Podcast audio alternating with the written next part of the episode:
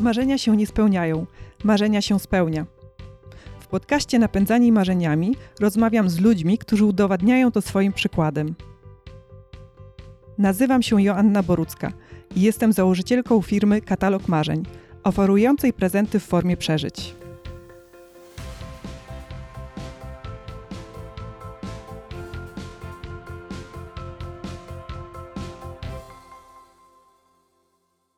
Witam serdecznie. Dzisiaj, dzisiaj moim gościem jest Miłosz Brzeziński, konsultant w zakresie efektywności osobistej, mentor, coach, y, autor artykułów y, i książek z zakresu czy w temacie mm, psychologii i tym, jak tą psychologię można na taki zwykły ludzki język przetłumaczyć. Nie tylko język, ale też na świat. Taki świat człowieka jako jednostki, świat człowieka e, jako osoby funkcjonującej e, w grupie, w społeczeństwie. I taki to dosyć długi wstęp, ale takim jednym zdaniem e, ja pana określam jako eksperta od tematu jak żyć. Dziękuję bardzo pani. E, może to jest dobry pomysł. To jest takie pytanie, które właściwie każdego interesuje. I, I odpowiedź, że krótko, nie jest najlepszą odpowiedzią na to pytanie, choć czasami się wydaje, że mogłoby być, bo pewnie człowiek wtedy jest zdrowy i zadowolony. Um, ale staram się. Właściwie odpowiedź na to pytanie powinna dotyczyć każdej dziedziny wiedzy, a my się w niektórych dziedzinach wiedzy od tego oddaliliśmy, ale wydaje mi się, że jest to pytanie popularne i wcale nie takie proste do odpowiedzi, więc umówmy się, że tak jest. Super. Super. Staram się jeszcze mhm. w sumie odpowiedzieć na pytanie, jak żyć porządnie, czyli mhm. jak zrobić to byle jak, albo żeby w ogóle działało, ale jak tak żyć, żeby być porządnym człowiekiem przy, przy, przy okazji, że tak. się żyje. Porządnie, ja też to odczytuję, że porządnie, szczęśliwie, tak żeby człowiek y, czuł się spełniony, tak. miał satysfakcję tak. z życia. Mhm. Tak, także mhm. ja tak, tak sobie dopowiadam to, to pytanie właśnie. Brzmi I... prawdopodobnie. E, o tym jest jedna z pańskich książek, Życiologia. Mhm. I w tej książce jest mowa o e, różnych ogrodach. Tam jest mowa o trzech ogrodach, które trzeba, warto pielęgnować właśnie po to, żeby, mm, żeby znaleźć odpowiedź, taką swoją własną drogę, swoją własną odpowiedź na to pytanie, jak żyć. Mhm. Ja chciałabym o jednym z tych ogrodów, a w szczególności o jednym z aspektów tych ogrodów dzisiaj z panem porozmawiać, czyli o pasjach i o hobby. O Zgoda. tym, co robimy w czasie wolnym. No właśnie. Jak go mamy. Jak go mamy, tak. Jak zrobić, żeby on był. był. Czy w ogóle warto, co nam to daje, że te pasji, pasje, hobby tak. y, mamy. I tak na start, to może warto byłoby zdefiniować, co to ta pasja jest. Czy pasja i hobby to to samo? Właściwie, e, no nie, nie. Pasję percepujemy jako coś takiego, co jest głębsze. Pasja to jest gdybyśmy mieli powiedzieć tak naprawdę uczciwie, e, co będzie może smutną konkluzją, to my nawet nie wiemy, czy każdy może mieć pasję. Mhm.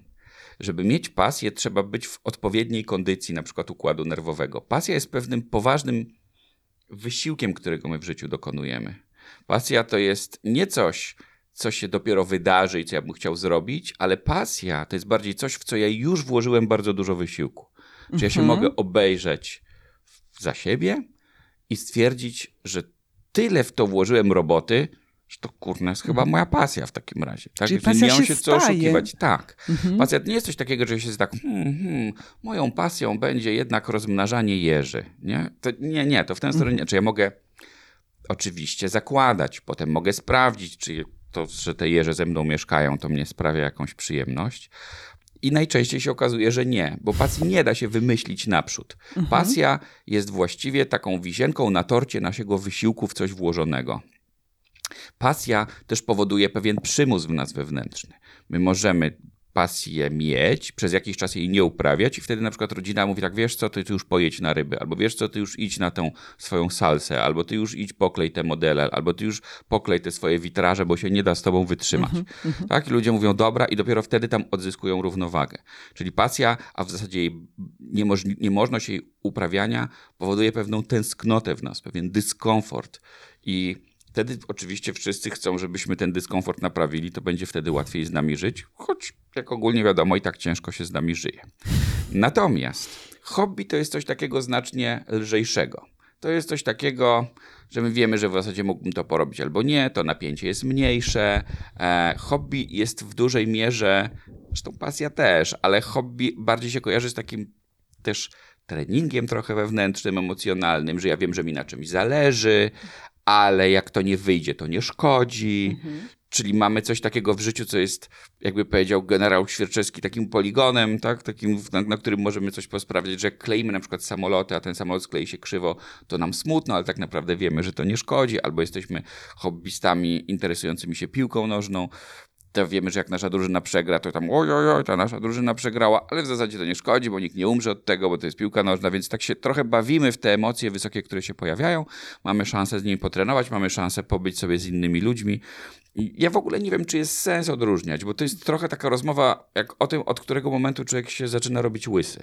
Jak my wiemy, że jak ktoś nie ma włosów, to jest łysy, a jak ma, to nie jest, ale jak ktoś ma trzy włosy i będziemy dywagować, czy on już jest łysy, czy to jeszcze nie jest, a jak ma 15, 150, to, to wiele jest takich rzeczy w życiu, co do których dywagacja ma, raczej naturę akademicką i wydaje mi się, że tutaj raczej ma. Pasja ewidentnie jest taką rzeczą, w którą my wkładamy wysiłek i niestety pasja jest też z tego powodu bardzo kosztowna.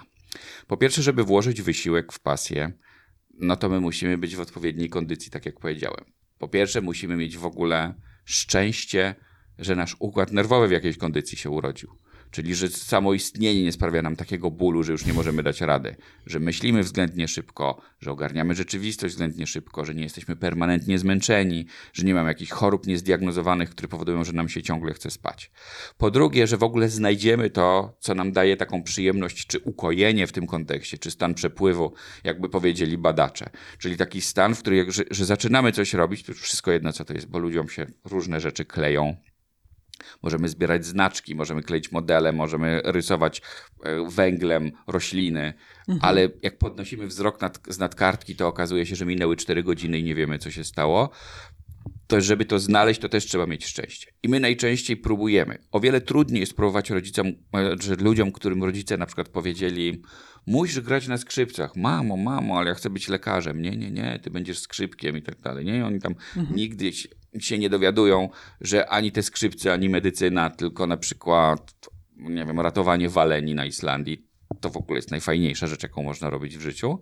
I te osoby nigdy nie mają szansy tego sprawdzić. Ale też zakładanie w drugą stronę, że każdy może znaleźć pasję, nie mamy na to dowodów, że to jest mhm. w ogóle możliwe. Ale być możemy... może, mhm. być może jest tak, że nie. Ale pewnie chce pani powiedzieć, że warto próbować. No to warto. Tak.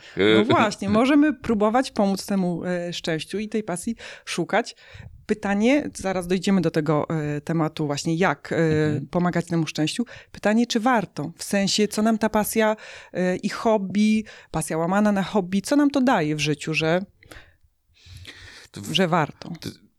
Znowu ciekawa prawda jest taka, że jak to, to już w ogóle nie ma wyboru, jak ktoś znajdzie. Jak ktoś mhm. raz zasmakuje samorealizacji, to już zawsze będzie głodny, tak mówi stare przysłowie pszczół. I, I ono jest poniekąd prawdziwe. Jak już ktoś raz poczuje, jak się czuł, kiedy może zrobić to, co robił, to nawet jak już potem nie będzie mógł tego robić, to już zawsze będzie za tym tęsknił. Mhm. Więc to już nie jest kwestia wyboru wtedy, czy jak ja znalazłem jak pasję, czy będę, tak, już, mhm. jak ją znaleźliśmy. Może z tego powodu warto. Z innych powodów też warto. Odzyskujemy równowagę, czujemy się dobrze, wiemy, że to ma jakiś głębszy sens, bo pewnie też innym ludziom się podoba. Nawet jak na przykład pieczemy ciasta, to innym się podoba, bo się mogą najeść. Nie, my też się możemy najeść. Zajęcie to jest jakaś tam funkcja społeczna tego wszystkiego. Oczywiście to też będzie powodowało, że to w nas generuje jakiś rodzaj cierpienia i cierpienia we wszystkich dookoła.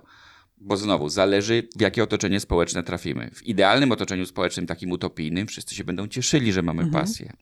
Ale równie dobrze możemy dojść do wniosku, że będziemy chodzili na jogę. No i na początku to się wszystkim podoba, ale potem już partner po miesiącu powie, a gdzie ty mhm. znowu idziesz?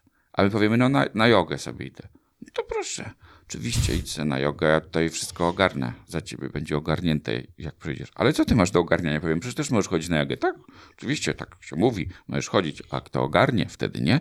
I my czujemy, że już to wszystkim zaczyna przeszkadzać, że my w ogóle coś robimy.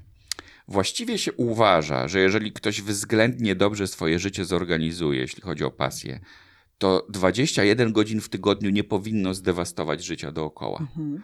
E, czyli zdrowa reszta członków rodziny pod warunkiem, że nie jest to jakaś sytuacja właśnie taka wykoślawiona, powinna sobie z tym poradzić. Ale znowu, jesteśmy z różnych rodzin i mamy różne wizje i niektórzy na przykład lubią, żeby się nimi zajmować. I niektórzy mają dzieci, które mają po 30 lat i trzeba im dalej robić kanapki, a niektórzy mają partnerów, co mają po 40 i też im trzeba dalej robić kanapki, bo, jest, o, o, o, bo wszystko im przychodzi z bólem. Albo jeżeli w ogóle nie są w centrum uwagi swojej rodziny, to się źle czują. No i tutaj też jest kolejny problem z uprawianiem pasji, że człowiek się zaczyna zastanawiać, że może fakt, że on na przykład, bo 21 godzin w tygodniu to jest 3 godziny dziennie, to jest dużo. To, że jak ja na 3 godziny dziennie coś pójdę porobić, czy popląsać na tańcach, czy cokolwiek, to wszystko jedno, co ja będę robił, ikebany, czy co innego, i reszta mi wierci dziurę w brzuchu, to ja człowiek zaczyna w końcu myśleć, kurde, może rzeczywiście, mhm. może ja powinnam, może ja powinienem po prostu siedzieć tu i cały czas tłuc. Właściwie odpowiedź jest taka, że nie. Że my funkcjonujemy w takiej rzeczywistości, w której zasadniczo każdy powinien mieć swoje zajęcie. Powinniśmy mieć też takie oczywiście wspólne rodzinne zajęcie. To jest na przykład jedzenie. Tak, jeżeli jest taki moment, że wszyscy jemy, no to wiadomo, że, że wszyscy odkładamy telefony i to jest ten moment, że wszyscy jesteśmy. Ale niektórzy mają na przykład takie podejście życiowe, że do obiadu biorą telefon, jedzą i udają, że słuchają i robią tak mhm, mhm, mhm. Potem zjadają, siadają, my próbujemy pójść do swojego hobby, a oni mówią tak, a ty ze mną czasu w ogóle nie spędzasz, nie? Tak. To znaczy, że my mieli, musieliśmy wcelować dokładnie ten moment, kiedy im się w ogóle natchnienie przyłożą i teraz będą rozmawiać, mhm. nie? I więc na to trzeba zwracać uwagę to może warto zaplanować sobie czas w taki sposób, żeby każdy z członków e, rodziny znalazł swoją pasję. Może nawet wręcz można tak rozplanować czas, że od, od 18 do 21 każdy realizuje te swoje trzy godziny pasji i jeden idzie popląsać, drugi pobiegać, trzeci, nie wiem, gra w gry komputerowe albo szydełkuje. Tak, dziękuję, do widzenia. E, to by było w ogóle najlepsze i gdyby tak było to do zrobienia w prosty sposób, to pewnie byśmy o tym nie rozmawiali. Mhm. Niestety życie właśnie takie nie jest. Po pierwsze, w tym założeniu jest już takie założenie paternalistyczne, czyli my uważamy, że jak ktoś ma pasję, to jest w ogóle lepszym człowiekiem. My musimy znaleźć w sobie w zgodzie na to, zgodę na to, że ktoś może nie mieć pasji i naprawdę se może dalej żyć. Niech se robi, co chce. No ale niech nie zawraca nam głowy, no jak ja mam tą pasję. Dokładnie tak. Znaczy każdy ma, moja wolność kończy się tam, gdzie zaczyna się wolność drugiej osoby. Mhm. I do pewnego stopnia oczywiście, że takie wspólne działania i wspólne czynności są w rodzinie zasadne, ale od pewnego momentu no to już jest pasożytnictwo. Więc jak komuś przeszkadza w ogóle samo to, że ja mam wolny czas, bo on sam sobie nie może znaleźć i ma wyrzuty sumienia, co zasadniczo mhm. jest naturalną czynnością, bo my zaczynamy myśleć sobie tak, to jest takie trochę nieświadome myślenie. Myślę, że Freud się trochę w grobie przewraca, że skoro ktoś chce znalazł pasję, to dlaczego ja sobie tego nie znalazłem? I wtedy dochodzimy do wniosku, pewnie jest głupi po prostu, a, a ja jestem tą mądrzejszą osobą, bo my najczęściej myślimy o sobie porządnie i to się dalej wszystko nakręca.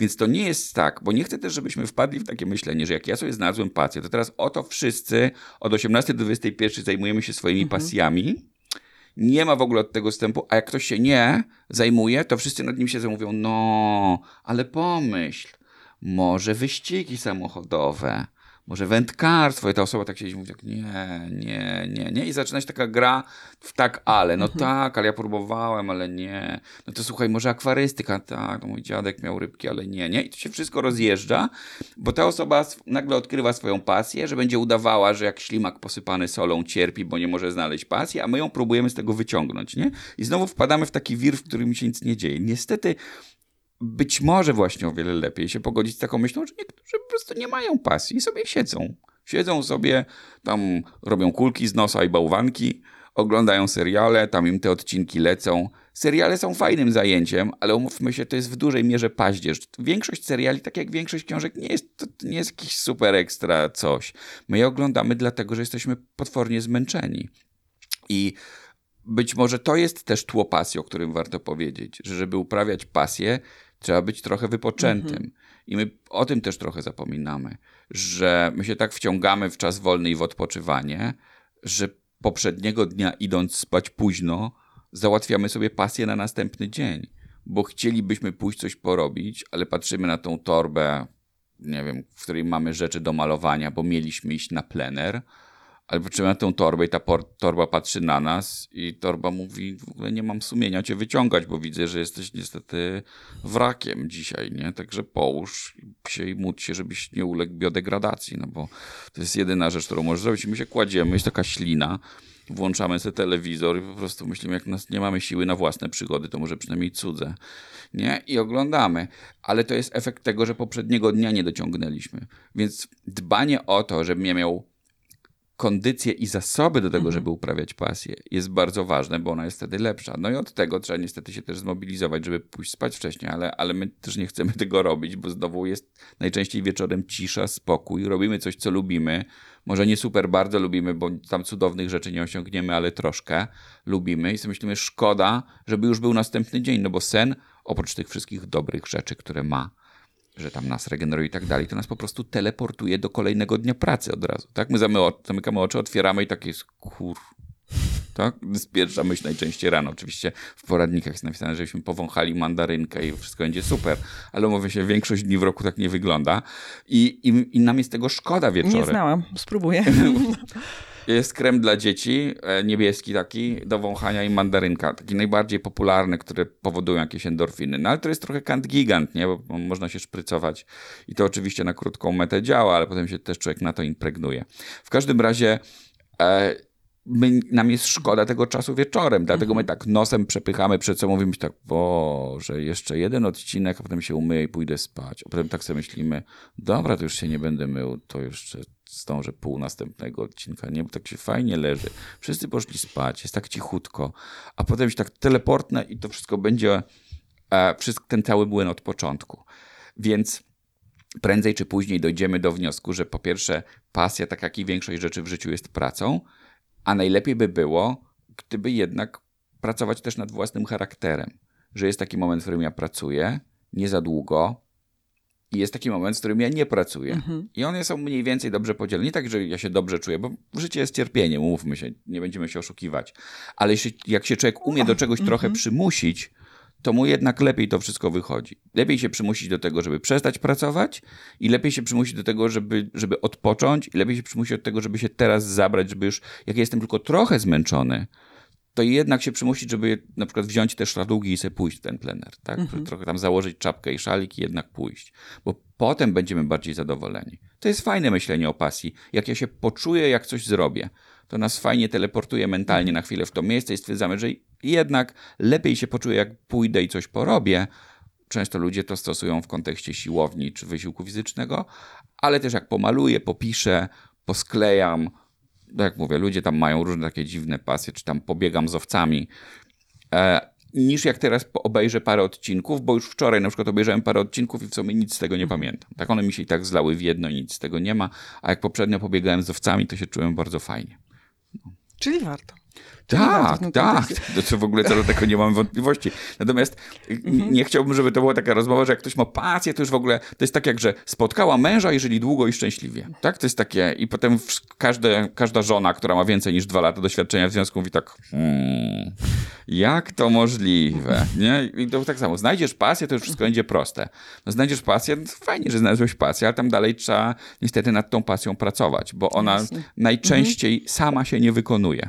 Najczęściej inni ludzie i, i, i praca, no i nawet ta branża cała rozrywkowa, w której to niemy, czyli to wszystko, co mamy w telefonie i w telewizorze, powoduje, że ona nas odciąga od tego, żebyśmy robili to, co jest dla nas najlepszą agendą. I nierzadko ten krótkoterminowy zysk z oglądania memów na internecie albo z e, bulwersowania się i udostępniania informacji, że politycy z opozycyjnej frakcji czy z innej frakcji politycznej to jemioły, daje nam w krótkim terminie super dużo radości, bo mhm. inni nasi znajomi mówią, tak, tak, to jednak ci świeże są, inni nasi znajomi mówią, ale w długim terminie ta strategia nie działa, bo my kończymy dzień i mamy poczucie takiego syzyfowej kulki, której nigdzie nie dopchnęliśmy zupełnie. Więc to długoterminowa strategia, czyli branie wszystkiego bardziej na rozsądek niż na krótkoterminowe emocje, jest też w pasji potrzebna, bo pasja najczęściej no, wymaga pracy. I to, mhm. to właśnie sporo, żeby dała dużo satysfakcji. Na początku mniej pracy, bo na początku w każdej pasji nisko wiszących jabłek jest sporo. Jak zaczynamy na przykład naszą pasją jest fotografia, to statystycznie każde kolejne zdjęcie jest trochę lepsze od poprzedniego, ale potem to już zaczynam się zastanawiać, czy ja już w ogóle robię lepsze zdjęcia niż poprzednio. Mhm. I ten na poziomie mistrzowskim zaczynamy się rozwijać o wiele wolniej. I, I zaczynamy się zastanawiać, czy to w ogóle ma sens, czy już doszliśmy do jakiegoś sufitu, czy już więcej w życiu nie osiągniemy. I to też jest ważny element w pasji, o którym zapominamy, a mianowicie to, że człowiek powinien dość sprawnie odrzucać te nisko wiszące jabłka z innych branż. Dobra, na fortepianie to już chyba tyle. Spróbujmy gęśle. Gęśle i basetla to jest coś, gdzie ja powinienem poeksplorować. Możliwość wyboru nas też w pasji często zabija. Takie poczucie, że mogę robić tu, no tu będzie ciężko, dużo do napisania, że ktoś ma pasję, że będzie pisał książki, to przecież to jest, Boże, to jest pisania takiej książki, nic z tego nie ma, nikt tego nie widzi. Próbujemy fragmenty rodzinie pokazywać, ale widzimy potem, że to nie ma sensu, bo i tak 15 razy to jeszcze redagujemy. A tu mogę zacząć grać kolendy na gitarze i w zasadzie jutro już będę grał pierwszą, nie? Może to. No i tu znowu pewna mądrość życiowa się przydaje taka, o, oczywiście łatwiej ludziom z takim, którzy pracują nad swoim charakterem, że jedna studnia na 60 metrów lepsza niż 10 studni na 6. Że jak ja będę gdziekolwiek szukał poklasku albo chciał pokazać, ile ja potrafię, to zagranie kolendy na gitarze nie, nie wygeneruje takiego patentu, jak to, że ja potrafię coś trudnego zrobić naprawdę, gdzie niewiele osób mhm. dotarło i gdzie dopiero znajduję swój własny język.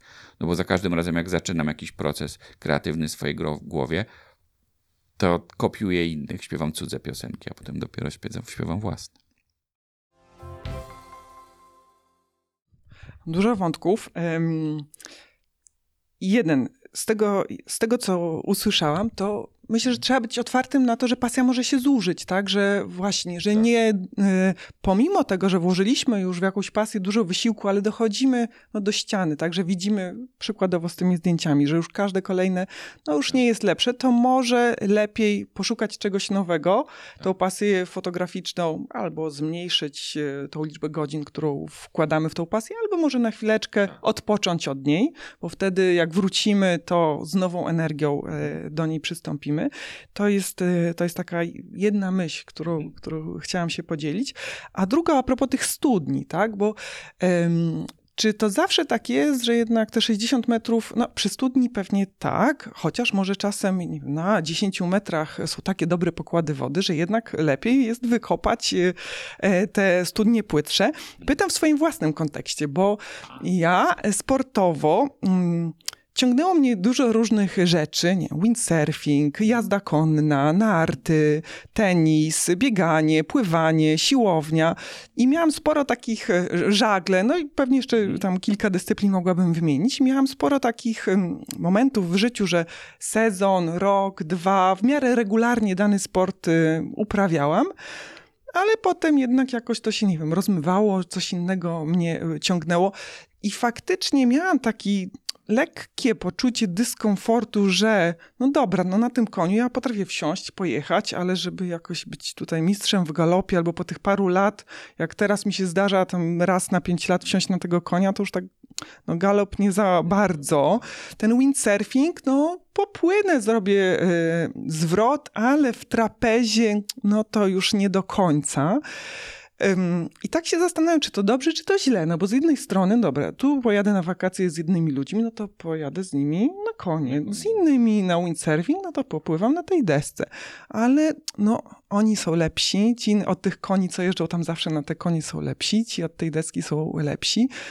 I sama nie wiem, tak dla siebie, czy, czy ja się z tym czuję e, tak dobrze, czy się czuję niedobrze. Mhm. I z czym mi by było lepiej. Nie wiem, jak to no z tego, co pani opowiada, to ani to hobby, ani pasja. Tylko pani po prostu się trochę nauczyła do poziomu dobrego amatora. Czyli my wiemy statystycznie, że do tego potrzeba jest tam 20 godzin. Po 20 godzinach w zasadzie jesteśmy w każdej takiej dziedzinie w stanie osiągnąć poziom dobrego amatora. Nawet jeśli chodzi o pilotowanie samolotów, to potrzeba na to, zdaje się, 16 godzin treningu, niż, a nie 20. Więc z tego powodu to pewnie w ogóle dobrze jest różnych rzeczy próbować, bo człowiek przynajmniej czuje, że ma w życiu wybór. A poza tym my najczęściej nie potrafimy przełożyć pasji na takie myślenie racjonalne na kanapie. Nie pamiętam, który to artysta powiedział, że rozmawianie o muzyce jest jak tańczenie o architekturze. Tak jak ktoś lubi muzykę, czy lubi taniec, to tego się nie da opowiedzieć to dopiero jak ktoś tańczy, to, jest tyle różnych rzeczy, które się w głowie dzieją naraz, że dopiero tak dopiero człowiek czuje o co chodzi. Tak, tak jakby komuś opowiadać, dlaczego seks może być fajny. Nie? Znaczy, możemy opowiadać, ale to będzie taka historia, ale jakaś tam. Ale to jak ktoś tego doświadczy, to dopiero widzi zupełnie, że to chodzi o coś znacznie więcej niż, niż to, co jesteśmy w stanie opowiedzieć, nawet jeśli ktoś umie opowiadać dużo. Warto jest w ogóle mieć wybór, i na pewno warto jest mniej więcej ogarniać to, to, co się dzieje dookoła mnie. Czyli taka ogólna wiedza o świecie i ogólne możliwości tak, tak na poziomie dobrym amatorskim lepiej mieć niż nie mieć. Choćby po to, że my w dużej mierze, muszę powiedzieć ze smutkiem i wiem, że to może nie jest popularny osąd, ale my przeceniamy rolę sportu w naszym życiu. Jesteśmy w takim momencie historycznym, kiedy wpadliśmy w amok uprawiania sportu. Sport nie jest aż tak zdrowy, jak my dziś uważamy. I za jakieś, podejrzewam, 20 i 30 lat będą ludzie patrzyli na nas naiwnie że my wpadliśmy w taki amok, na przykład ktoś codziennie chodzi na siłownię i tam piłuje i miesza te białka i mówi, że to jest w ogóle super, że on tak wygląda. No nie mamy takich badań. Mamy badania wręcz przeciwne. Organizm nie jest zbudowany aż do takiego wysiłku. Organizm dobrze się czuje, jak się trochę rusza, ale bez jaj. Tak? On, my nie jesteśmy atletami. Nasz organizm jest zbudowany, żeby pójść, zastawić pułapki i pociągnąć sarnę z dwa kilometry do domu z powrotem i to jeszcze na raty, a nie na raz. I nie na czas, tylko nie nerwowo, patrząc, co się dzieje, jak szemrze strumyk. Tak to, to, jest, to jest mniej więcej nasza kondycja. Czyli kanapa nie, ale też tyranie się nie za bardzo. Oczywiście są takie osoby, którym to sprawia przyjemność, to jest modne i tak dalej. Natomiast jeśli chodzi o pasję w ogóle, zwłaszcza, dlatego mówię, że sport ma dość nisko swoją granicę. Mhm. Nasze ciało nas w końcu zawiedzie w sporcie. My możemy w niektórych sportach, zwłaszcza wydolnościowych, bardzo długo podnosić swoje wyniki na przykład do 55 roku życia zasadniczo tak. Swoje własne. Nie będziemy mistrzami świata, ale siebie jesteśmy w stanie przeskoczyć. Natomiast jeżeli ktoś biega maratony i ma 100 lat, no to pewnie zaczął jak miał 98. Bo to jest bardzo duża eksploatacja. I to ludzie to robią, żeby sprawdzić swój charakter, żeby zobaczyć, czy jeszcze w stanie się do czegoś zmobilizować, coś sobie udowodnić. To my zawsze szanujemy takie opcje. Bo my lubimy sobie udowodnić, że my jeszcze jesteśmy w stanie się przymusić. I to jest oczywiście dobry patent. Ale jak mówimy o fotografii czy czymkolwiek innym, czyli o takich zajęciach, które się wiążą na przykład z czymś, z artystyczną percepcją świata, z tym, że ja coś patrzę i czuję, że ja chciałbym pokazać, jak ja to widzę, albo mnie się to w głowie ułożyło, jak ja to widzę, to często dochodzimy do takiego momentu, i od tego się zaczęło Pani pytanie, że czujemy, że to już chyba nie jest dla mhm. mnie. I to nie musi być pretekst, żeby tę, tę rzecz zostawić. Tylko mamy wrażenie, że na przykład muza już do nas nie mówi i powinniśmy sobie dać na chwilę spokój. Dlatego, że zaczynając gdziekolwiek od początku, prawdopodobnie do niczego wyjątkowego nie dojdziemy. Oczywiście lubimy takie bajki, że ktoś wziął kredki i po prostu wywalił panoramę Racławicką od razu, to jest promil, promila osób, to my tacy nie będziemy. Znaczy, patrzenie w kierunku geniuszy nie prowadzi do, do sympatycznych rzeczy najczęściej w życiu. My powinniśmy jakąś swoją drogę przez to przejść, czyli być, mieć niezłą technikę, ale jednocześnie słyszeć, że ta muza do nas mówi i ona nam coś w głowie porządkuje. Więc sobie odpocząć, ale myślenie o tym, że jak ja tu dotarłem do pierwszego problemu, to ja powinienem to porzucić i zacząć coś kopać od nowa, bo tam znowu będzie masa nisko wiszących jabłek i ja po miesiącu zrobię na kimś wrażenie, jest myślenie myśleniem dość złudnym. Chyba, że, i są takie osoby, mają pasję w uczeniu się nowych rzeczy. Mhm. One po prostu sprawdzają i szukają systemów na uczenie się języków, uczeniu się sztuk walki, uczenie się coś tam, coś tam, coś tam. No więc jak ktoś jest pasjonatem uczenia się w ogóle, no to jestem w stanie to zrozumieć. I znamy parę takich osób w naszej okolicy, które po prostu pokazują, jak uczyć się różnych rzeczy i, i rozpisują to na kawałki. Natomiast tu czasami lepiej sobie dać spokój. Już nie mówię o tym, żeby sobie polać głowę zimną wodą i powiedzieć, że to jest taki moment zwątpienia, ale jednak dalej dojdziemy, jeszcze, jeśli, jesteśmy w czymś wyjątkowi. I tu, co, za, co, co może być w pewien sposób zaskakujące, nie dotyczy to tylko pasji, ale dotyczy to również życia zawodowego. Mamy takie poczucie, że lepiej się nie wiązać, bo wybór jest fajny. Na przykład lepiej nie brać ślubu bo wybór jest fajny, bo wtedy ja mam rękę na klamce i mogę zawsze wyjść. Sam fakt wzięcia ślubu już spowoduje, że ja się dwa razy zastanowię, jak się będę miał wyprowadzić. Bo jednak wszystkim naopowiadałem, bo jednak ten ślub, bo to była taka deklaracja publiczna i tak dalej. Więc ślub do jakiegoś stopnia zabezpiecza nas przed takimi szybkimi, emocjonalnymi decyzjami. W pracy podobnie. Ja mogę na przykład będziemy szukali jakiegoś trenera. No i na przykład pani zaaplikuje. Pytam, a w czym pani jest dobra? No i pani mówi, no, jeżdżę na koniu, nie żem pokolopowa, ale jeżdżę. Jeżdżę też na kacie, ale nie, że na trapezie, ale w sumie na, na pojeżdżę. No i tak, pani, a, a dobra w czym pani jest? No dobra, to tak w ogóle, tak, taki trochę mhm. syndrom kaczki, biegam, latam, pływam, nurkuję, ale wszystko średnio mi wychodzi. Nie, takie w niczym jestem dobra. A przyjdzie ktoś drugi i powie tak, no ja jestem na przykład tam, nie wiem, bardzo dobry w, windsurfingu. To kogo ja wybiorę do pracy? No ja wolę mieć osobę, która jest w czymś dobra, przynajmniej jednym, bo przynajmniej wiem, do czego ją mogę przydzielić, niż taką, która może na chorobowym każdego zastąpić, ale w sumie nie wiadomo, czy ona jest w czymś najlepsza. Chyba, że była pani w ogóle na przykład dobrym trenerem, czyli dobrze pani tłumaczy, tak? Bo dobrze pani pływa, znaczy nie pływa pani dobrze, ale dobrze pani umie o tym opowiedzieć. Takie osoby też są, ale to też już jest wyjątkowy talent. Więc na rynku pracy to jest to samo. My funkcjonujemy w takim micie, że się można przebranżowić. Nie można. To jak ktoś przez 50 lat albo 30 jest agentem ubezpieczeniowym i nagle mu przyjdzie do głowy, że on teraz będzie informatykiem, to on tylko może myśleć, że on będzie mógł konkurować na rynku z tymi, którzy od 30 lat są informatykami. To on już nie zdąży tego zrobić. Ten mit przebranżawiania jest takim mitem, który my chętnie mówimy, że ktoś był w korporacji i tak dalej. W korporacji praca jest zasadniczo prosta. Ona jest ciężka, mhm. ale jest prosta. I czasami ktoś się czymś interesuje i się przebranżawia na to, czym się nie interesował i on się tym od dawna interesuje. Ale jak ja teraz stwierdzę, że na przykład informatycy od dużych baz danych są lepsi, rzucę wszystko i zacznę to robić, to ja nie znajdę pracy. Z tym przebranżawianiem się to tak nie do końca się zgadzam, bo mam wokół siebie e, kilka osób, e, może nie tak bardzo wiele, ale kilka przykładów e, osób, którym się udało. Dla mnie mm, no w pewnym sensie takim modelowym przykładem jest koleżanka, która po 20 latach w korporacji E, została nauczycielką. Najpierw e, była panią, która zajmowała się dziećmi na świetlicy. W tym czasie zrealizowała studia pedagogiczne. Stała się nauczycielką klas 1-3, potem jakoś dorobiła dodatkowe wiem, wymagane jakieś papierki. No i teraz y, uczy już w starszych klasach. Faktycznie nie jest to przedmiot specjalistyczny, bo to są w stylu nie wiem, historia, biologia, matematyka, tylko zajęcia plastyczno-techniczne, ale jest po prostu wspaniała w tym, co robi, z takim niezwykłym sercem, zaangażowaniem, kreatywnością. No i to pokazuje, to że czasem się da. Tak, tak. To, to, musimy teraz postawić na szali dwie rzeczy. Pierwsza to jest taka, że ktoś czuje, że powinien być nauczycielem. Mhm. To, to w ogóle nie dyskutujemy, bo drugiego życia nam nikt nie da. Więc lepiej czasami e, trafić do takiej profesji, w której się chce być, nawet, nawet zastanawiając się, czy ja kiedykolwiek e, dociągnę do takiego poziomu życia, będąc, nie wiem, na bardzo wysokim stanowisku w korporacji, bo, bo nie mam wyboru. Bo tak jak czasami, jak człowiek musi, bo inaczej się udusi, jak mówi poeta. Mhm. Więc to w ogóle jest inna historia. Ale jeżeli my mówimy, że ktoś funkcjonuje w jakiejś branży i nie myśli o tym w kategoriach zainteresowań, swoich pasji, że czuje, że tam podczytuje po cichu na lewo jakieś artykuły z innej branży, na przykład o byciu nauczycielem, tylko po prostu ktoś mówi, słuchaj, w tej branży nie ma przyszłości, weź inną. Jaką?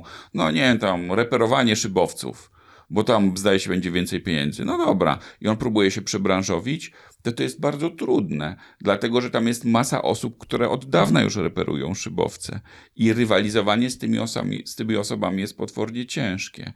I zakładanie, że to będzie łatwy próg wejścia, zwłaszcza jeśli chodzi o takie kierunki, w których się trzeba wykazać dużą kompetencją. Nie wiem, myślę, że takie są. Informatyka jest, coś, jest dość dobrym przykładem. Ona nie jest specjalnie trudna, ale trzeba się wykazać pewnym sprytem, pewnym zmysłem informatycznym i matematycznym. Jeżeli ktoś go nie ma i ma na przykład 50 lat i zaczyna projektować algorytmy albo światy wirtualne, no to pod warunkiem, że to nie jest jakieś odkrycie na miarę Coelho, który też w średnim wieku odkrył, że będzie pisarzem, bo mamy takie przykłady osób, mhm. ale ich jest zdecydowanie mniej to nie jest tak duży mit społeczny, znaczy tak, tak ważny, jakbyśmy myśleli. Są takie osoby, jak właśnie pani koleżanka, które są w stanie to zrobić, ale większość z nas nie za specjalnie.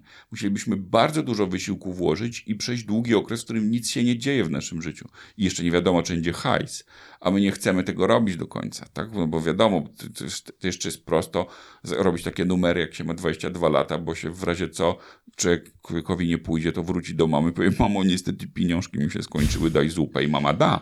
Ale jak się ma 45 lat, męża i dwoje dzieci, mhm. powie, dobra, rzucam wszystko, teraz będę uprawiał pieczarki w Bieszczadach, to mąż z dziećmi mogą popatrzeć, że nie są jednak na to mentalnie gotowi, bo chcieliby uzyskać pożywienie w mm. domu, a nie wiadomo, czy ono wtedy będzie. Nie?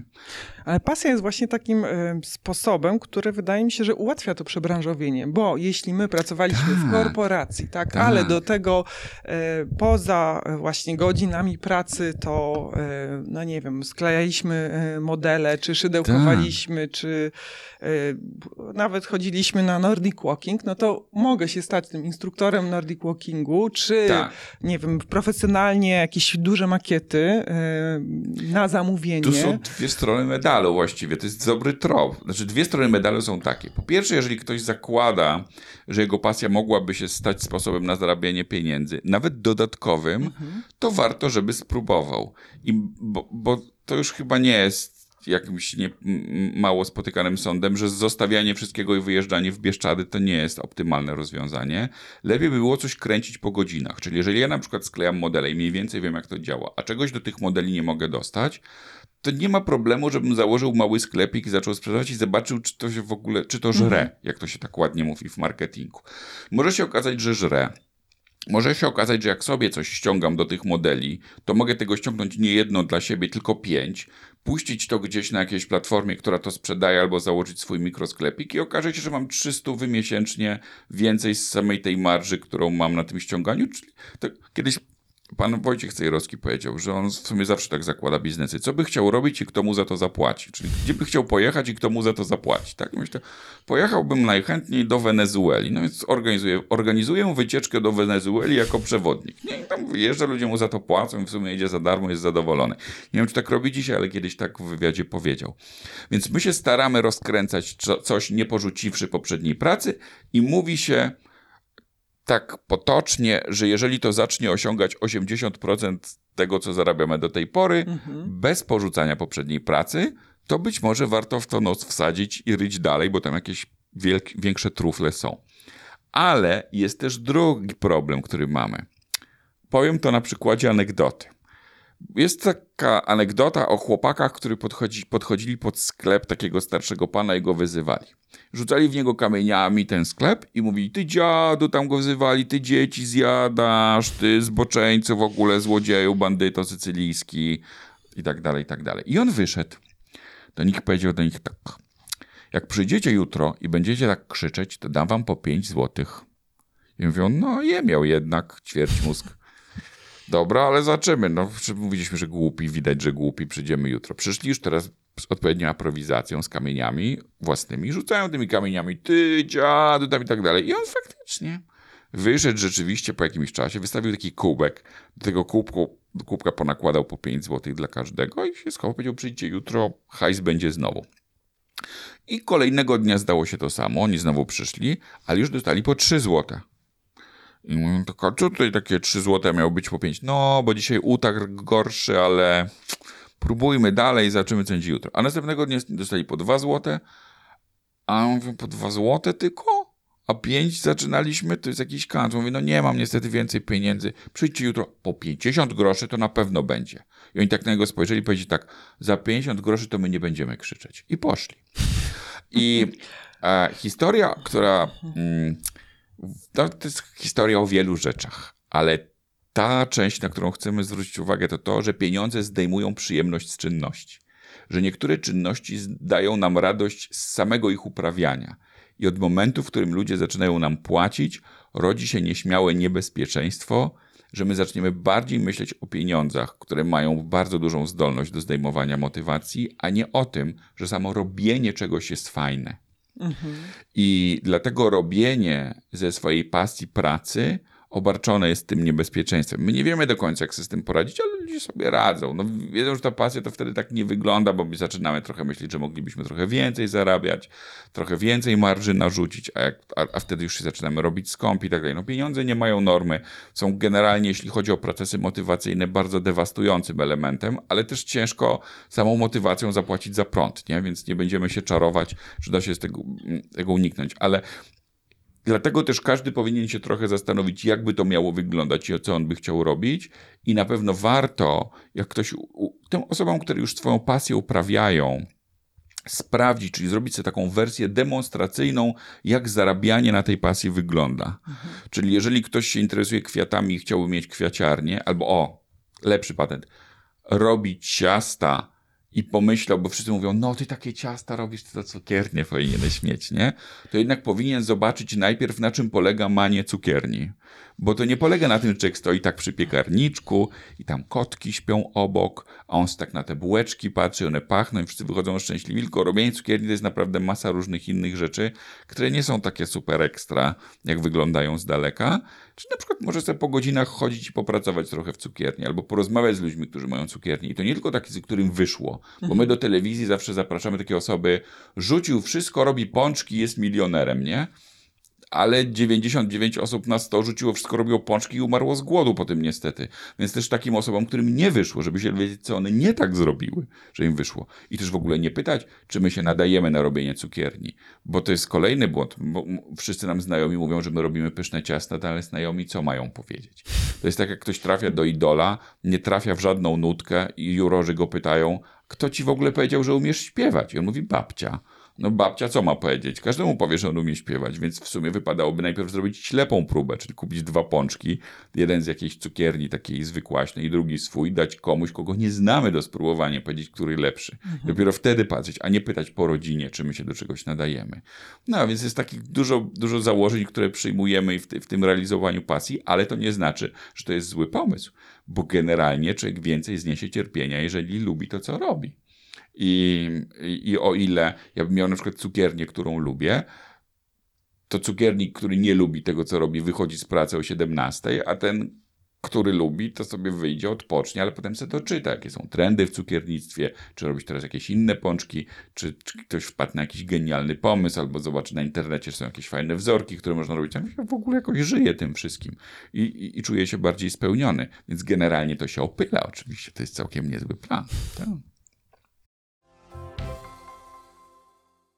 No to cieszę się, że, się, że taki jest finalny wniosek, że się opyla i że warto e, zastanowić się przynajmniej nad tym, czy chcę z mojej tak. pasji zrobić e, biznes. E, fajnie, że zwrócił Pan uwagę na te różne niebezpieczeństwa i jak się przed nimi właśnie zabezpieczyć czy ustrzec. W, w, sumie dla mnie ważne jest to, żebyśmy nie też nie wpadali w taką narrację, że jak ktoś nie ma pasji, albo to on jest mhm. gorszym człowiekiem od tego. Tak. Niektórzy sobie po prostu chcą żyć normalnie i nie, nie, nie realizować się nie wiadomo co robiąc. Mhm. I ty naprawdę też trzeba dać tym osobom żyć. I my z tym mamy zwykle problem właśnie w rodzinie.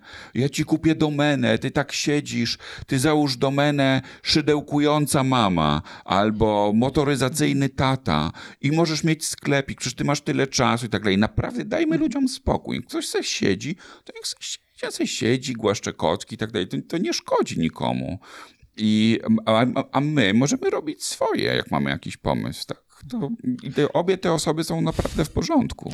Ale trochę w tym kontekście, bo mam takie pytanie, bo na początku z tej naszej rozmowy wydaje mi się, że przebijało, że ta pasja to jest coś, w czym my nie wiem, powinniśmy dążyć do perfekcji, stawać się y, coraz y, lepsi, wchodzić na wyższy poziom. A chyba tak też nie do końca musi być, bo może moją pasją może być uprawianie ogródka, tak? Że chcę mieć wypielone wszystkie grządki, żeby tam pomiędzy tymi kamyczkami żadne zielsko się nie, nie rosło.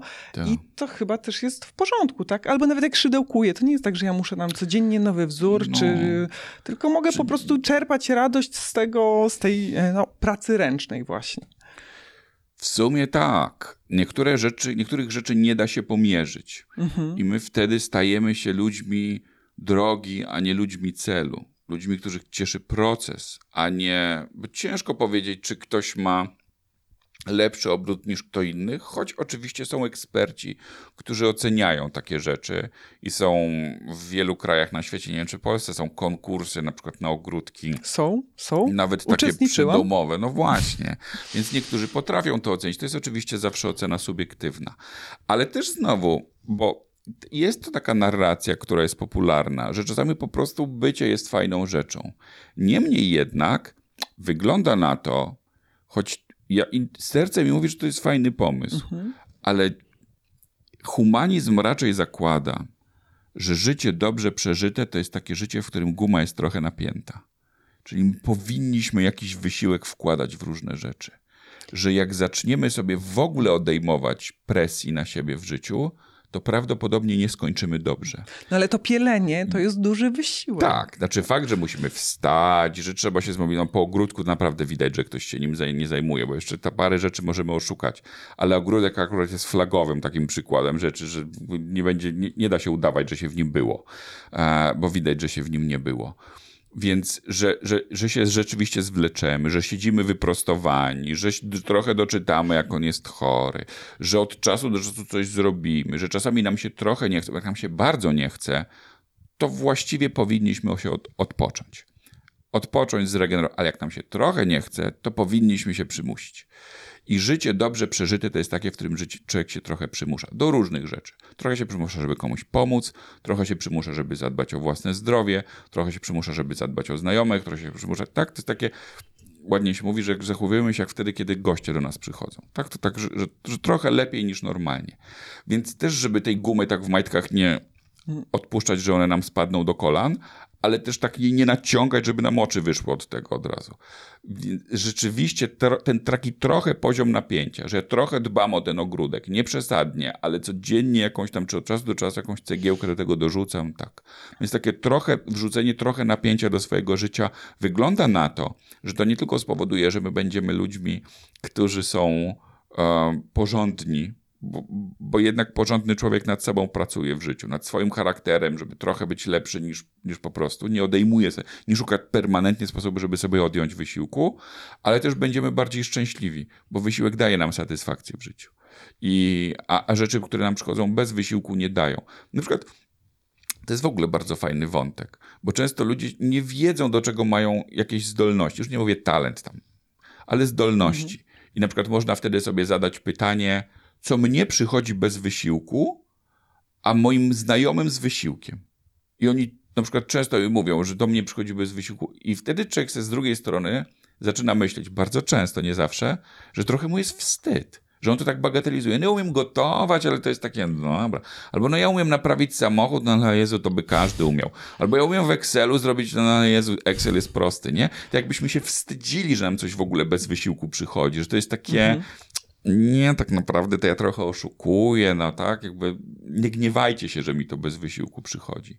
W związku z tym jeżeli nam rzeczywiście coś przychodzi bez wysiłku, to trzeba się z tym ze sobą skonfrontować. Po pierwsze, to nie jest wstyd, że nam coś bez wysiłku przychodzi. No, różnym ludziom różne rzeczy przychodzą bez wysiłku, to są takie nasze różne talenty, ale z drugiej strony może właśnie warto wtedy tę gumę tam bardziej napiąć. Może my jesteśmy o, o krok od czegoś super ekstra fajnego. Mhm. Może tam byśmy coś zrobili, coś nawet nas zaskoczy i my będziemy od tego usatysfakcjonowani. Więc um, ten, to odejmowanie sobie wysiłku, który jest takim sposobem na życie. No wiadomo, że inteligencja jest pochodną lenistwa, nie? No to jest jakiś tam pomysł na życie, że my sobie zastanawiamy się, jak sobie życie ułatwić i od tego się robimy mądrzejsi, bardziej kreatywni, ale w ogóle szukanie sposobu, żeby się wy, wypiskorzyć z wysiłku raczej prowadzi do stanów depresyjnych. My mhm. szukamy takich, takich, takich, takich miejsc, w których możemy poczuć, że nie chciało nam się trochę, ale jednak proszę, się zmobilizowaliśmy. Nie, nie w takim hardkorowym może wymiarze, jak bieganie ultramaratonów trzy razy w tygodniu, bo to już jest daleko poza tą kreską, ale to jakby pokazuje, że, że, że to właśnie jest coś, co nas kręci strasznie, że nas kręci pokonywanie tego miejsca, w którym my myśleliśmy, że nie damy rady, a proszę jednak dziadek jeszcze ogarnie. Dziadek jeszcze dźwignie 120 kilo dmuchnąć, nie?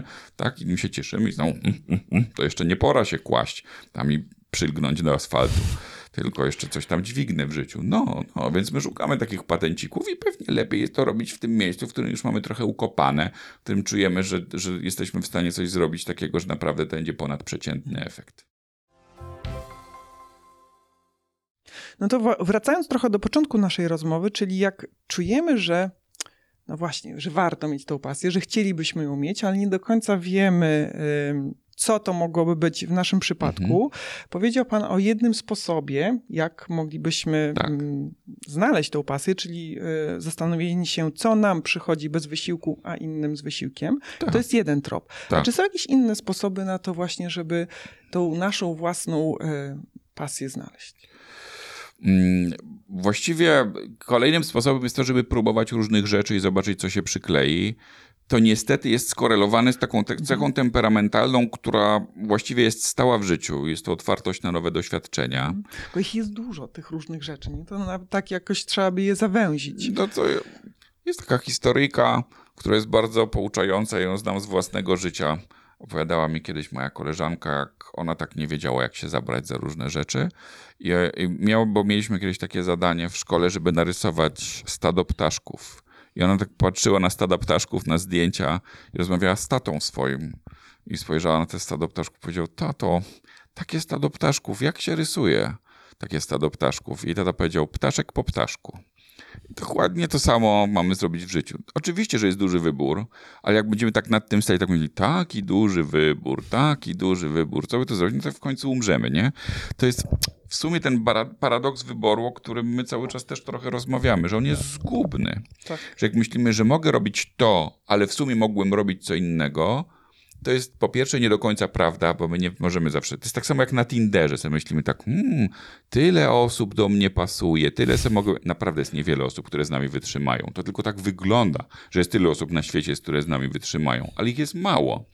I tak samo tu jest wiele rzeczy, ale tak naprawdę ich jest mało. Trzeba zacząć od czegokolwiek. Mhm. Jak nie możemy wybrać, to po prostu pierwsze z brzegu, to wylosować albo zrobić coś, co, mm, mm, czego do tej pory nie zrobiliśmy. Po prostu pierwsze z brzegu, czego do tej Albo pory nawet nie jak zrobiliśmy. ktoś nas, nie wiem, wyciągał, a chodź w weekend, pojedziemy na ten windsurfing, tak? Dokładnie. Tak? No to no, normalnie myślę o tym windsurfing, nie, to nie dla mnie, to jednak pojechać. I jednak pojechać, znaczy nie zobaczyć. zastanawiać się, że to mhm. nie dla mnie, bo pasja nie powstaje w momencie myślenia na kanapie do przodu. Mhm.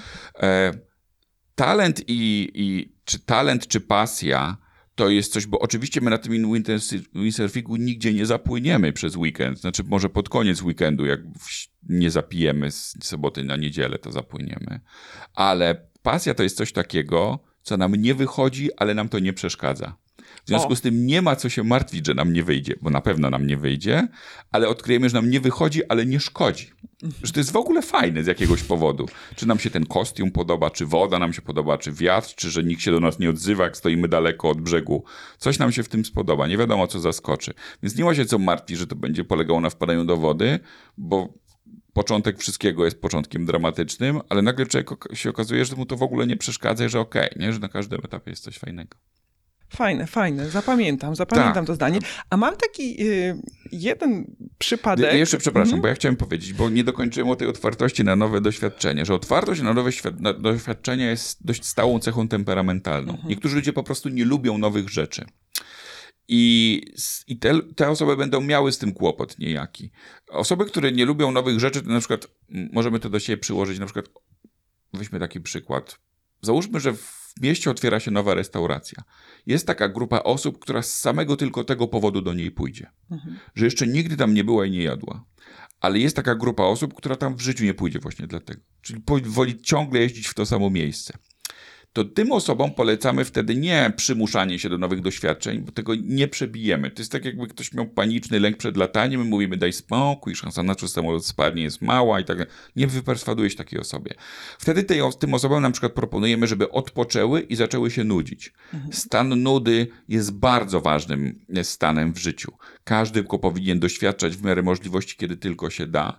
Próbować z daleka usiąść od telefonu. W ogóle Trzy czwarte osób badanych w Stanach Zjednoczonych mówi, że przez cały rok, przez cały rok, przez całą dobę mm, jest w takiej odległości od telefonu, że nie musi ruszać nogami, żeby do niego sięgnąć. Co powoduje, że jeżeli tylko doświadczymy nudy, to w tej samej sekundzie możemy ją mhm. jakby za, zatapetować, tak? Bo to nie jest tam, tam nic, nic, z tego nie będzie, że my będziemy kciukiem machać, ale zatapetujemy to, że my się czymś zajmiemy. Więc gdybyśmy odstawili ten telefon w takiej odległości od siebie, że trzeba by po niego pójść i za każdym razem, jak mamy po niego pójść, się spróbować przez chwilę ponudzić, to wtedy mamy szansę, nasz organizm ma szansę sobie zadać takie nieświadome pytanie, co ja bym w ogóle chciał robić. I nagle się okazuje, że robimy jakieś zaskakujące dla siebie rzeczy. Na przykład, na przykład człowiek bierze kredki i zaczyna poprawiać zdjęcia w magazynach pracowych, tak, że tam coś dorysowuje, nie? Albo lepi coś z plasteliny, bo akurat dziecko rzuciło gumę do rzucia i lepi z tego zwierzątka. I tak myśli, co ja lepiej tak te zwierzątka, nie? W ogóle to jest jakaś super akcja. Albo, albo zaczyna robić jakieś inne rzeczy. W związku z tym my dopuszczenie tego momentu, w którym jestem wypoczęty oczywiście i trochę mam odjedzone, no bo jak nie, no to wiadomo, czy jakiś od razu kima, ale i patrzę, co moje ciało zaczyna robić, albo co mi zaczyna wybijać, jaka muza się do mnie odzywa, jak jest zupełnie cicho, a jestem wypoczęty, to jest bardzo dobry patent. Ale od, od tego trzeba odrzucić te wszystkie zabawki, takie, które leżą, które leżą w okolicy. To jest być może wersja dla takich osób, też żmudna trochę, ale dla takich osób, które, które jak im się mówi o czymś zupełnie nowym, to im krew tężeje od razu. Mhm. Tak, to myślę, że eksperyment, który warto polecić y, każdemu, tak, z tym telefonem i innymi zabawkami. A mam takiego kolegę, który podszedł do tematu pasji, hobby, może bardziej w sposób taki ultra racjonalny chyba i praktyczny, bym powiedziała, mhm.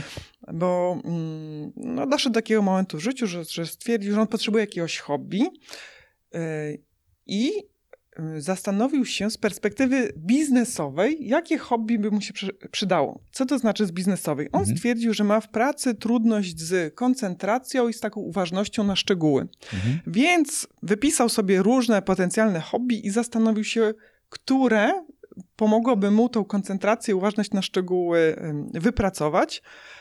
Wyszło mu z tego makiety, makiety takie kolejowe, miast, budynków. Mhm. E, zaczął to robić jak, i w tym się rewelacyjnie odnalazł. I mówi, że no, sprawia mu to przyjemność, a jednocześnie właśnie te, te e, umiejętności, e, których brakowało mu w biznesie, podszkolił.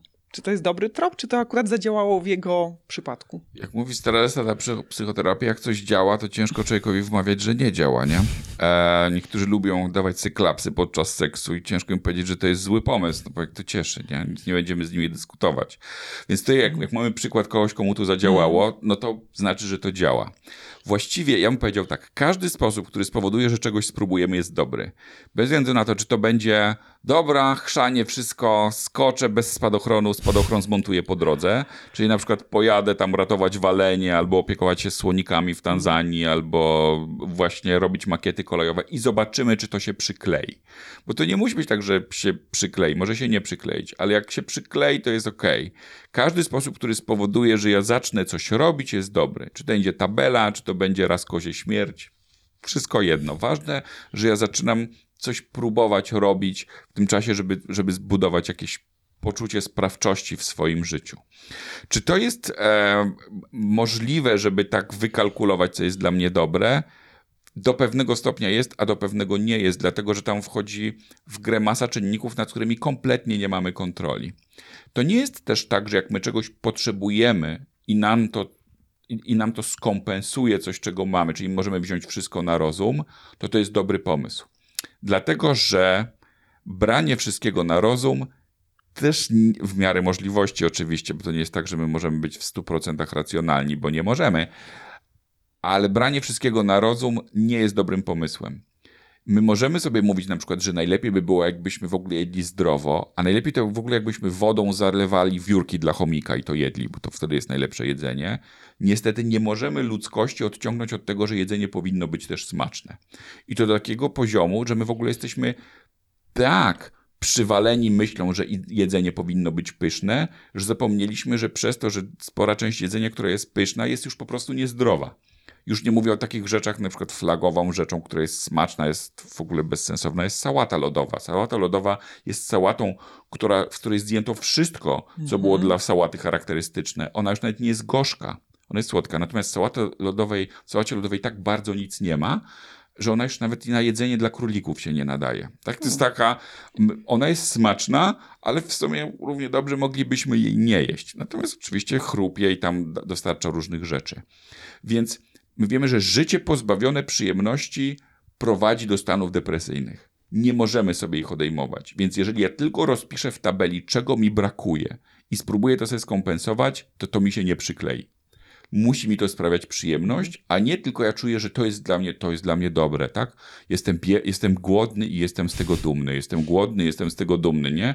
Albo tam pingwiny to jaskółki, które żarły po 18. Nie, ja sobie mogę wmawiać różne rzeczy, ale jednak człowiek potrzebuje jedzenia i to smacznego od czasu do czasu. Jedzenie jest zjawiskiem społecznym, potrzebuję się ze znajomymi, nażreć się, popić czymś, co jest niezdrowe, tak? Jestem gruby, ale szczęśliwy. Chrzanić to, tak? Pieprzyć trzustkę, nie? I potem i pcham w siebie, co popadnie. Więc człowiek potrzebuje czegoś. Niestety jesteśmy też do tego zbudowani.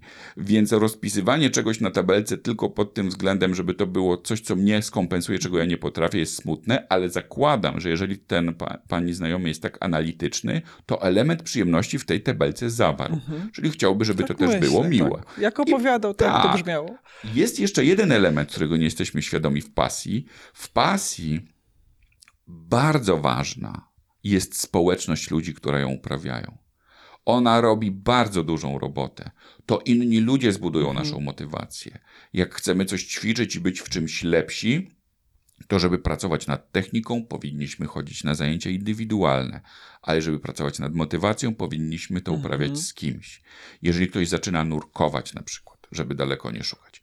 Nurkowanie jest takim sportem, w którym integralną częścią nurkowania jest pomaganie innym nurkowie to jest taki, że wszyscy sobie pomagają. Tam jedna osoba nie ogarnie, już nie mówiąc samego procesu zanurzenia i wynurzenia, ale często sprawdzenia własnego sprzętu sobie nawzajem.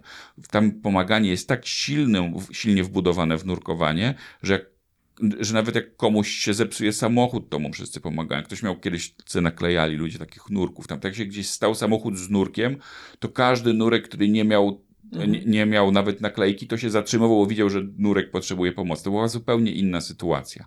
Ludzie, którzy uprawiają crossfit, ludzie, którzy uprawiają, jak oni wszyscy mają jakieś takie swoje założenia, z którymi funkcjonują, dzielą się informacjami dotyczącymi jedzenia, jak żyć, jak z rodziną rozmawiać. Ktoś ma problem, to musi mówić, to przyjdź, przynajmniej tak pogadamy. Mhm. Tak? Nie musisz ćwiczyć, jak ci nie, ale tak sobie wiesz, w szatni posiedzimy i tak, ta osoba przychodzi i tak dalej. I teraz oczywiście, że nie każdy, kto uprawia jogę, od razu się robi błogosławiony i jest nenufarem na tafli tybetańskiego jeziora i jest spokojny i w ogóle i to, to nie powoduje, ale są lepsze grupy i takie, które nam bardziej pasują i takie, które dla nas są gorsze, bo nam mniej chemicznie pasują, bo one są przez takich swoich tam nauczycieli, energia jest kreowana inaczej i jak trafimy w taką, która nam pasuje, to w pewnym momencie zaczynamy mieć podejrzenie, to w sumie wszystko jedno, co byśmy robili, mhm. bo ta grupa jest fajna. Są ludzie na przykład, którzy lubią grać na komputerze. E, grają na komputerze, zakładają sobie słuchawki wieczorem, odcinają się od rodziny, to jest taki czas dla nich i tak dalej. I okazuje się, że dla nich największą pasją jest nie to, co oni literalnie robią w tej grze, bo to to chrzanić, ale mają trójkę takich znajomych, że siedzą, świńskie dowcipy sobie opowiadają, mogą sobie pogadać o takich pierdołach różnych, a jednocześnie tak, są niby w domu, więc w razie jakby był pożar, to to można rzucić wszystko i wyjść, więc jakoś specjalnie wychodzą. Też się nie męczą, i czują, że jest jakiś taki aspekt społeczny tego wszystkiego. Tak, że ja, że, mhm. że ja coś z kimś innym porobiłem. My mamy tendencję do myślenia, że najlepiej by było, jakbyśmy się wszyscy kiślili w tym samym miejscu, ale prawda jest taka, że dłużej przetrwają te związki, które mają osobne grupy znajomych. Czyli, że powinienem mieć grupę znajomych z moją żoną, ale powinienem mieć taką grupę znajomych, których moja żona nie zna. I moja żona tak samo do których ja mogę wyjść i do których mhm. moja żona może wyjść. I to jest aspekt pasji, który bardzo jest istotny, na który nie zwracamy uwagi. Nie tylko to, co robię, ale z kim. Czyli można też powiedzieć w drugą stronę, że jeśli szukamy tej pasji, to możemy popatrzeć na to, z kim ja się spotykam, z kim wychodzę na piwo, tak, czy nie wiem, do tak, kościoła w tak, niedzielę. Tak, tak. Zastanowić się, czy zapytać tych ludzi, a co ty robisz w wolnym czasie? Tak. I podłączyć Dokładnie. te i zobaczyć, tak, czy, czy mi to również Tak, to jest bardzo, bardzo dobry trop. To będą zawsze takie osoby, które nas wprowadzą. Zresztą nierzadko próg, próg wejścia do jakiejś dyscypliny sportu jest progiem kosztownym, bo się zastanawiamy, hmm. gdzie pojechać, co zrobić, sprzęt drogi i tak dalej żeby daleko nie szukać i ciągnąć, ciągnąć wątek, wątek nurkowania. Jak ktoś chce pierwszy raz zanurkować, to wszystko ma za darmo, jak ma znajomych, którzy nurkują. Naprawdę. Każdy się podzieli, bo każda osoba ma więcej niż jeden komplet sprzętu albo znajomą wypożyczalni wie skąd to wziąć i zagadać i tak dalej. Nie mhm. trzeba kupić wszystkiego swojego. Nawet piankę jakąś, za przeproszeniem, niesikaną można znaleźć. U kogoś przynajmniej wszyscy mówią, że takie mają i spróbować zanurkować. To nie jest żaden problem. I ci ludzie nas otaczają od razu opieką i my czujemy się dobrze. My czujemy być lubimy być członkiem jakiegoś plemienia. Jak uprawiamy sport albo jesteśmy fanami jakiejś drużyny sportowej, to mamy szaliki i tak dalej, i tak dalej. To wszyscy te swoje emblematy mają. My się czujemy dobrze, mamy jakąś taką grupę, która o nas mhm. zadba. Więc nierzadko myślimy, że to treść czynności jest taka ważna, a jednak być może jak powiedzieliby buddyści, wszystko sprowadza się do pytania, kim ja jestem. A to, kim ja jestem, również definiuje się przez to, z kim ja jestem, z kim ja to robię. Jaki to jest to rodzaj ludzi, z którymi ja przybywam, co jest dla nich ważne.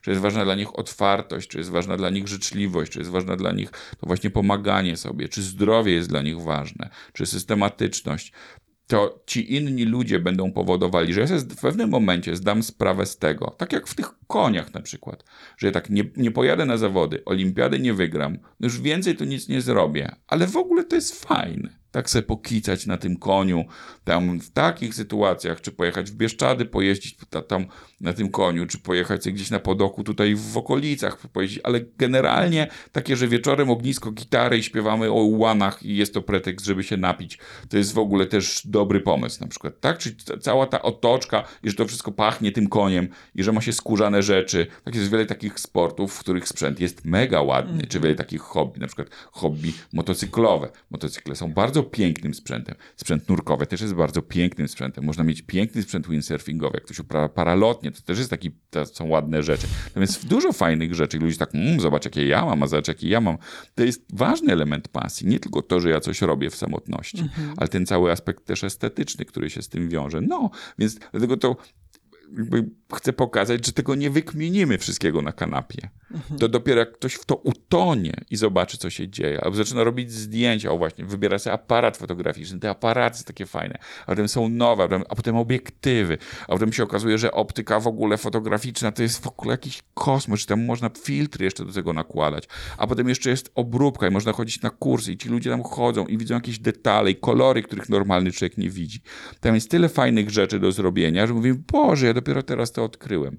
No, no. I każda pasja ma takie rzeczy pochowane i, i, i do tego się podchodzi i, i co dwa lata człowiek dochodzi do a to o to chodzi. A potem dwa lata później dochodzi do to w ogóle nie o to chodzi, bo to przecież o to chodzi, nie? I potem jeszcze dalej i jeszcze dalej. A potem przychodzą nowi można się podzielić tą wiadomością. I ten, w ten sposób jakby ten nasza ten nasz humanizm się taki bardzo elegancki buduje, że my stajemy na ramionach tymi, którzy kopali przed nami, znajdujemy sobie mistrzów, oni nam mówią, próbują nam wytłumaczyć o co chodzi, my kiwamy głową, że rozumiemy, a dopiero po 30 latach rozumiemy o co im chodziło i tak dalej, i tak dalej. I to jest mega fajne. To jest doświadczenie, którego się nie da z niczym porównać, ale jest to efektem kopania i cierpliwej pracy. Czy ja dobrze zgaduję, że wśród pańskich pasji, albo może tą główną pasją, jest nurkowanie? Było. Ja już było. nie nurkuję, ale było. Ja wiem dużo takich zajęć, którym poświęcałem dużo czasu. E, I jak zaczynałem i coś mi się kleiło, no to był amok zupełny. No, kiedy moją pasją było nurkowanie, to wszystko było oklejone tym, jak się liczy wzory na mieszanki i tak dalej. To w ogóle, mhm. to amok zupełny. Ja, ja tak mam z pasjami. Jestem Pytam. taką osobą, która wpada głęboko, szybko bardzo i tak dalej. Już teraz tego nie robię, teraz już staram się właśnie kopać jedną rzecz i... I, i, I dopiero na tych no, 60 metrach to zmieniam Tak, zobaczyć, drugą. co się dzieje. I, ale to pewnie ze starości też się dzieje, nie? Bo tak człowiek już potem jednak z wiekiem spada zapotrzebowanie na ryzyko, a rośnie na święty spokój. I, mm, i to głównie dlatego, ale, mm, ale też nie, nie jest tak, że uważam, że to jest jakiś gorszy pomysł. Nie, nie, nie. Tak, tak, nurkowanie było i to, znaczy wiele z tych rzeczy, ale też mam, znam, mam wielu znajomych, którzy te pasje uprawiają i oni uprawiają te pasje nie w kontekście literalnie czynności, którą robią, tylko całej otoczki, która wokół tego mhm. jest, że można coś sobie wybrać, zastanowić się, planować, zastanowić się, jak tam dojechać, gdzie oni chcieliby to zobaczyć, to z kim to w ogóle zrobić, bo poprzednio z kimś byli, ale chemii nie było, to może teraz z kim innym, a tu jest taka nowa osoba, to jest zawsze fajne, bo tej nowej osobie tak się wszystko tłumaczy, opowiada, też się człowiek czuje od tego lepszy. No, to, to, to są historie o pasji a nie, tej, nie, nie, nie, konkretnie też ja w samotności w piwnicy coś dłubię i nikt tego nie widzi. Zapytałam, bo y, myślę, że po człowieku to widać, że jak y, mówi o czymś w pewien sposób, to to jest właśnie jego pasja. To się zmienia głos, to widać po oczach, tam się coś pojawia, nie wiem, jakieś takie Tak. dodatkowe y, światełko. Tak. Ja na tej kanapie już miałam przyjemność rozmowy z kilkoma osobami, które mają niezwykłe pasje i, i, i te rozmowy są takie nacechowane takim ogromem pozytywnej e, energii. I no tak troszkę odnośnie tego e, nurkowania właśnie to odczytałam. Tak, tak. No ja tak uważam, że to jest super patent. E, w ogóle to jest w ogóle też bardzo dobra strategia, ulubiona strategia introwertyków, bo oni zasadniczo mają problem z takimi interakcjami międzyludzkimi, bo ich męczy rozmowa, Mhm. więc żeby jakoś sobie odpocząć, zawsze mówią tak, a jaką ty masz pasję? I już się można zdrzemnąć, nie? bo ta osoba zaczyna opowiadać wtedy i tak, mhm, bardzo to jest, no, tak, ale aż tyle? I znowu, mm, i on tam jedzie i opowiada dalej, nie? Tak, więc e, rzeczywiście opowiadanie o pasji jest fajne i słuchanie o pasji też jest fajne. Em, A i to też chciałam powiedzieć, że to jest. Czy wchodzę w słowo? nie. Że to jest, myślę, można to wykorzystać do odszukania swojej pasji, w sensie zapytać się kogoś, z kim tam często przebywam, co jego zdaniem po tym, jak ja opowiadam, nie wiem, o tym, co robiłam w weekend, czy Tak. w ogóle o swoim życiu, co zdaniem tej drugiej osoby, takie lustro, tak? Wykorzystać właśnie tą Tak. drugą osobę jako lustro, że, e, żeby nam powiedziała właśnie, do czego ja się jakoś tam bardziej zapalam, a czego No. może ja na co dzień nie widzę tak To wyraźnie. jest straszna koncepcja, bo raczej narracją dominującą w naszych czasach jest to, że to my sami się Mhm. znamy najlepiej, a to nie jest do końca prawda. Jest grupa takich pytań, na które sami sobie najlepiej odpowiemy, jeśli chodzi o siebie, ale jest spora grupa pytań, na które potrzebujemy odpowiedzi Mhm. od innych osób. I często to inne osoby coś zobaczą, zanim my to zobaczymy. I dlatego te inne osoby są tak ważne w naszym życiu. To one widzą bardziej rozwiązania. Na przykład idziemy do koleżanki, opowiadamy jej, że chłopak nasz coś tam, coś tam, a ona mówi, ty, on cię chyba w ogóle nie kocha. I mówimy, kurna, rzeczywiście, nie? Tak opowiadam o tym już piąty raz, ale się nawet nad tym w ogóle nie zastanowiłam. I dokładnie tak samo jest z pasją. E, To ktoś może nam na przykład powiedzieć, że no wiesz co, ty to jesteś taką osobą, która robi coś, to mówimy tak naprawdę. Tak. Tak. No ja pamiętam, że w zeszłym roku to my nie wiedzieliśmy, a ty powiedziałaś, to podliczyłaś. Ty, ty jesteś w ogóle mega, ty nie wiedziałaś? Mm, mm, Nie, ale rzeczywiście jakoś tak. Zawsze to gdzieś w moim życiu się kołacze, nie? Zawsze coś robi. Jest też druga strona tej, tego pytania. My możemy zapytać kogoś, co w tym jest fajne. I ktoś tam na przykład opowiada i myśl, pomyślelibyśmy sobie na przykład, nie wiem, że w jodze fajne jest to, że się człowiek wygi, wygina i że tam, nie wiem, słucha muzyki, która jest bardzo spokojna, a ktoś mówi, nie, w ogóle nie. W jodze to jest w ogóle fajne to, że się jeździ. Jeśli w ogóle w takich fajnych miejscach się jeździ i tam się wyginasz w tych miejscach. Po prostu wiatr wieje, się wyginasz, nic się kompletnie nie dzieje. Kurna, powyginałbym się w miejscach, w których nic się nie dzieje, nie? Tak nagle człowiek myśli, tak? Czyli ktoś świeci na to samo, ale z zupełnie innej strony, której my byśmy jako laicy w ogóle nie poświecili. Albo ktoś mówi, że wiesz, w koniach, wiesz, to w koniach, no ale te konie, nie, to w ogóle jeżdżenia, to jest w ogóle, albo w nurkowaniu, nie, w ogóle nurkowanie, to jest w ogóle mała część dnia. To w ogóle siedzisz w bazie, sprzęt se tam se rozmawiasz, w ogóle wiesz, fajnych Egipt, Tajlandia, to jest w ogóle mega, mega, fa- to, nurkowanie to jest w ogóle tyle z tego wszystkiego. Albo w skokach ze spadem, skoki ze spadem, no ile lecisz w powietrzu? No to już nie trwa pół dnia, nie? Lecisz, nie, to w ogóle nie chodzi o skakanie. To w ogóle skakanie to jest takie, albo, no wiesz, motocyklem, a gdzie? Nie, w ogóle w motocyklu nie chodzi, żeby gdzieś dojechać. To w ogóle, to gdzie jedziesz nie ma sensu. W ogóle jedziesz. To jest fajne w motocyklu, nie? Albo jedziesz gdzieś, bo się dowiadujesz, że gdzieś jest jakaś rura wydechowa, co on w ogóle jedna, jedziesz z tą rurą, w ogóle negocjujesz, o nią walczysz, koleś nie chce się zgodzić. To jest najfajniejsze. Kurno, w sumie brzmi jak zabawa. Tak, z motocyklami mój mąż trochę jeździ i opowiada mi, że na zloty motocyklowe to wielu panów przywozi swoje motocykle na lawecie. No, To to dokładnie tak, no dokładnie tak, no. No. Oj, można by długo o tej pasji, od różnych stron. I myślę, że od wielu stron o tej pasji właśnie porozmawialiśmy. Super. Czy jest jakaś, nie wiem, jedna myśl? Czy można to jakoś spuentować? Albo może jakaś taka najważniejsza e, rzecz z tej rozmowy, którą pan chciałby, żeby nasi słuchacze, widzowie zapamiętali? Ja myślę, że mo- może, może myślą będzie taką, e, że, że, że jak ktoś ma wątpliwości, bo ma pasję i ma wątpliwości, czy ją zostawić, czy nie, to że do pasji się trzeba trochę przymusić. Że to jest taka praca, że praca nad własnym charakterem pomaga. E, I że, że kopanie głębiej, zwłaszcza w pasjach artystycznych, żeby coś robić inaczej, lepiej, precyzyjniej, nawet jeśli chodzi o bieganie, czy takie rzeczy, które się kojarzą ze sportem, czyli z wysiłkiem, żeby ten wysiłek był lepszy i skuteczniejszy. My to przeszliśmy już też w biznesie, że mieliśmy kiedyś taki projekt biznesowy, żeby ludzie pracowali coraz dłużej, im dłużej będą pracowali, tym będą pracowali lepiej.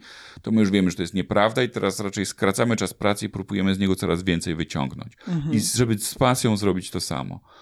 Drugą myślą, żeby się zastanawiać, po czym, jak, jak się poczuję po tym, jak będę uprawiał swoją pasję. Czyli czy mogę teraz obejrzeć dwa odcinki, albo poubrać pasję i po czym się poczuję lepiej, czyli trochę wybiegać myślą. To też jest bardzo ważny element dla pasji, o którym warto pamiętać. E, że, że ona nas zostawia w lepszym stanie niż cokolwiek innego. Trzecia rzecz, no to ta, o której mówiliśmy na końcu, żeby pytać ludzi o ich pasję.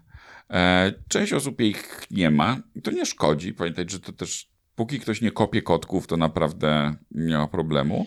Niech sobie żyje bez pasji, to nie jest w ogóle gorsza osoba. Na przykład nie wylosować takiego układu nerwowego, albo jeszcze tego nie znalazł. Nie ma na to wpływu. Natomiast jeżeli ktoś może o tym poopowiadać, to posłuchać, jak on o tym opowiada i, i co tam w tym jest najfajniejsze. I czy to jest to, co my myśleliśmy, że nie, żebyśmy musieli od razu tego próbować, ale zobaczyć w ilu rzeczach to w ogóle nie te najbardziej oczywiste rzeczy są fajne, co nam się wydają. I rozmowy z ludźmi z, z tej perspektywy są fajne, a dla introwertyków oczywiście są okazją, żeby się zdrzemnąć. To w sumie całkiem nieźle działa i żeby ten reflektor w rozmowie, bo mówimy, że rozmowa jest dobrze przeprowadzona, kiedy reflektor raczej świeci na tę drugą osobę, nie na nas, no to wtedy mamy szansę, że ten reflektor naprawdę poświeci na drugą osobę. Myślę, że to zwiększa szanse, żeby być porządnymi rozmówcami i porządnymi ludźmi też przy okazji. Dziękuję serdecznie. Dla Ja mnie ta rozmowa była pełna energii i ja się zawsze po tych rozmowach, e, nieważne na jaki temat e, rozmawiamy, ale spotykam z ludźmi, którzy sprawiają właśnie, że ta pozytywna energia się kreuje, udziela i jest po prostu fajnie, tak? I Tak, tak, tak. No, Radośnie. Tak, życie nie może tak cały czas wyglądać, ale od czasu do czasu, zwłaszcza jak ludzie opowiadają o czymś, co lubią, to ta energia się rzeczywiście generuje i myślę, że jest to jeden ze skuteczniejszych patentów. tak, i ta pasja w tym bardzo pomaga. Bardzo, bardzo. Prawda, dziękuję bardzo. Dziękuję Państwu, że wytrzymaliście. Dzięki wielkie.